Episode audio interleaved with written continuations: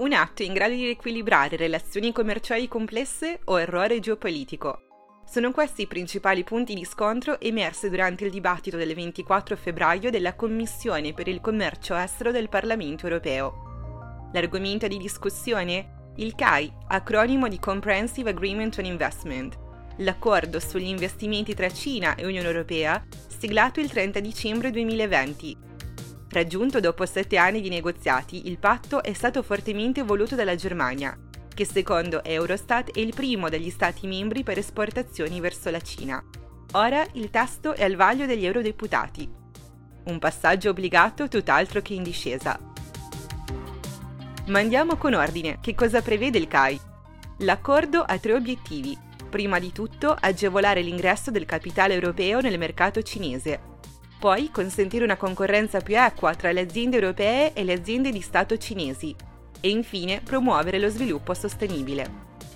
La Cina si impegna dunque ad aprire agli investitori europei settori strategici, come quello dell'auto, della manifattura, delle costruzioni e dei servizi, con importanti liberalizzazioni in materia di sanità privata, compravendita di immobili, trasporti, spedizioni, telecomunicazioni e servizi cloud.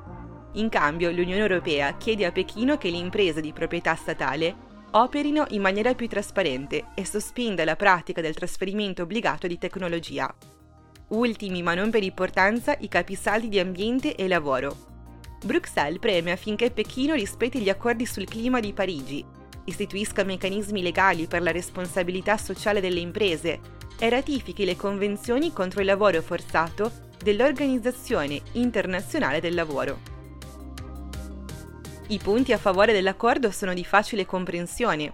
Con un PIL in costante crescita anche durante la pandemia, la Cina ha appena sostituito gli Stati Uniti come primo partner commerciale dell'Unione Europea, mentre gli investimenti europei nel paese hanno ormai superato la cifra di 140 miliardi di euro.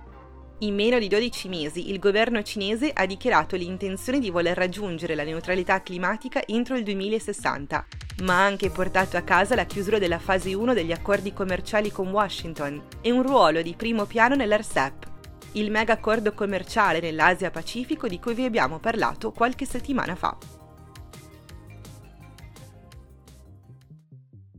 Eppure anche le ragioni di chi si oppone all'accordo sono facilmente comprensibili.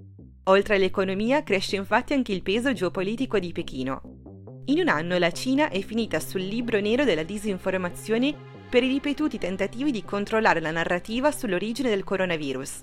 Ha arrestato numerosi giornalisti e attivisti, ha espulso reporters di testate straniere e ha promulgato una legge sulla sicurezza nazionale che mette fine alla formula di un paese e due sistemi su cui di fatto si reggeva l'autonomia di Hong Kong.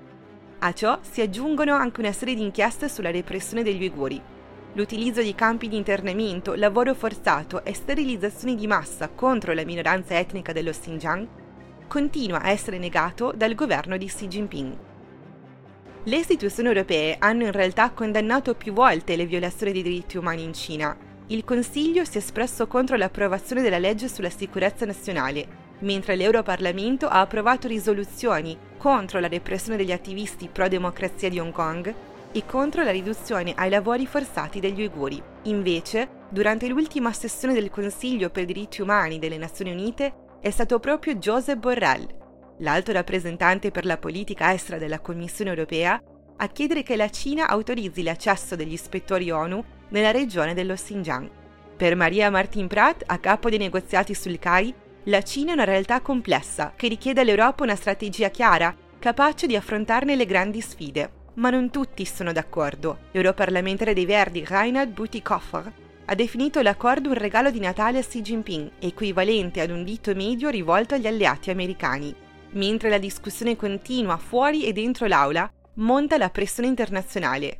Al G7 virtuale del 19 febbraio il presidente degli Stati Uniti Biden ha invitato gli alleati a una maggiore collaborazione sul tema Cina. Intanto i parlamenti di Canada e Olanda hanno dichiarato la repressione degli uiguri un genocidio. Ora, in Europa, è tutto nelle mani dei nostri parlamentari. Daniela Floris, da Nuoro per Eurofonica.